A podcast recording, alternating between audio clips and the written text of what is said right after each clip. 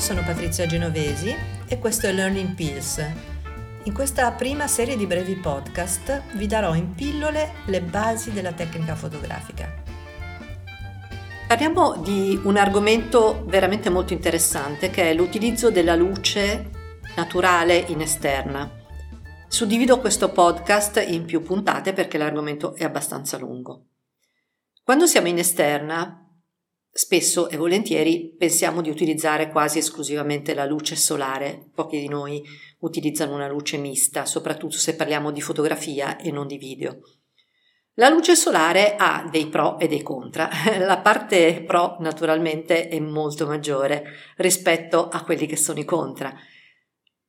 Arriva alla, all'atmosfera, arriva alla Terra passando proprio l'atmosfera e venendo filtrata da molti elementi che sono presenti nella nostra atmosfera, tra cui per esempio un pulviscolo. Quindi quando la luce raggiunge eh, i nostri oggetti non è mai una luce completamente diretta, ma è sempre comunque una luce diffusa e filtrata. La luminosità, il tipo della luce, il colore della luce, la forza e l'intensità della luce cambiano a seconda delle ore della giornata, ma cambiano anche a seconda del periodo dell'anno. Il periodo che io trovo migliore per fotografare in esterna è un periodo comunque freddo, quindi parliamo principalmente dell'autunno e dell'inverno. In questi mesi la luce è meno forte, i raggi sono un pochino più inclinati, la qualità della luce è più pastosa Abbiamo degli orari un pochino più limitati perché eh, ovviamente le ore di luce sono un po' inferiori rispetto all'estate, però la gamma dinamica della luce solare si attenua, quindi diventa più facilmente gestibile dalla nostra macchina fotografica. Che cosa intendo dire? Intendo dire che la differenza tra le aree chiare e le aree scure si attenua e quindi il sensore riesce a registrare più facilmente le differenze. Non solo, la luce assume uno, una colorazione spesso aranciata e molto gradevole e diventa quasi pastosa, diventa quasi una materia che aderisce ai corpi.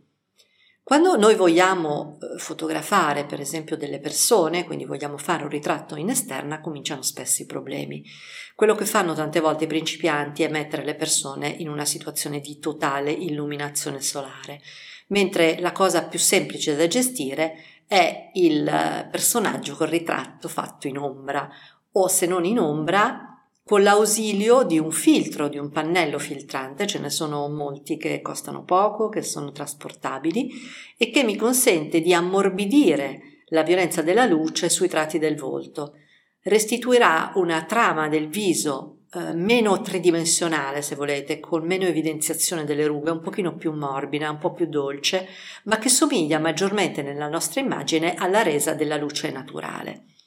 Viceversa, se volete eh, avere un risultato di luce molto più radente, a quel punto l'inclinazione dei raggi solari rispetto alla superficie che voi dovete andare a fotografare deve essere sicuramente maggiore. Il, il, problema dell'estate è, come vi dicevo prima, quello della luce violenta, che comunque non è solamente un problema estivo, è anche un problema di alcune ore del giorno in particolare. Durante le ore centrali, voi sapete che i raggi di luce arrivano in maniera quasi perpendicolare rispetto alla Terra e a quel punto le ombre eh, si appiattiscono perché eh, diventano sempre meno evidenti da una parte perché non, non ne, non ne apprezziamo la lunghezza, ma contemporaneamente il contrasto diventa molto forte. Quindi eh, sia che noi decidiamo di utilizzare quelle ore della giornata in cui ci sono molte ombre, come se decidiamo di utilizzare quelle in cui ce ne sono meno, in ogni caso quando lavoriamo in esterna con una luce violenta dobbiamo allearci con queste ombre, cioè dobbiamo abituarci all'idea che le ombre entrino a far parte della nostra composizione e della nostra creatività. A quel punto non saranno più un nemico da combattere, ma saranno un preziosissimo alleato.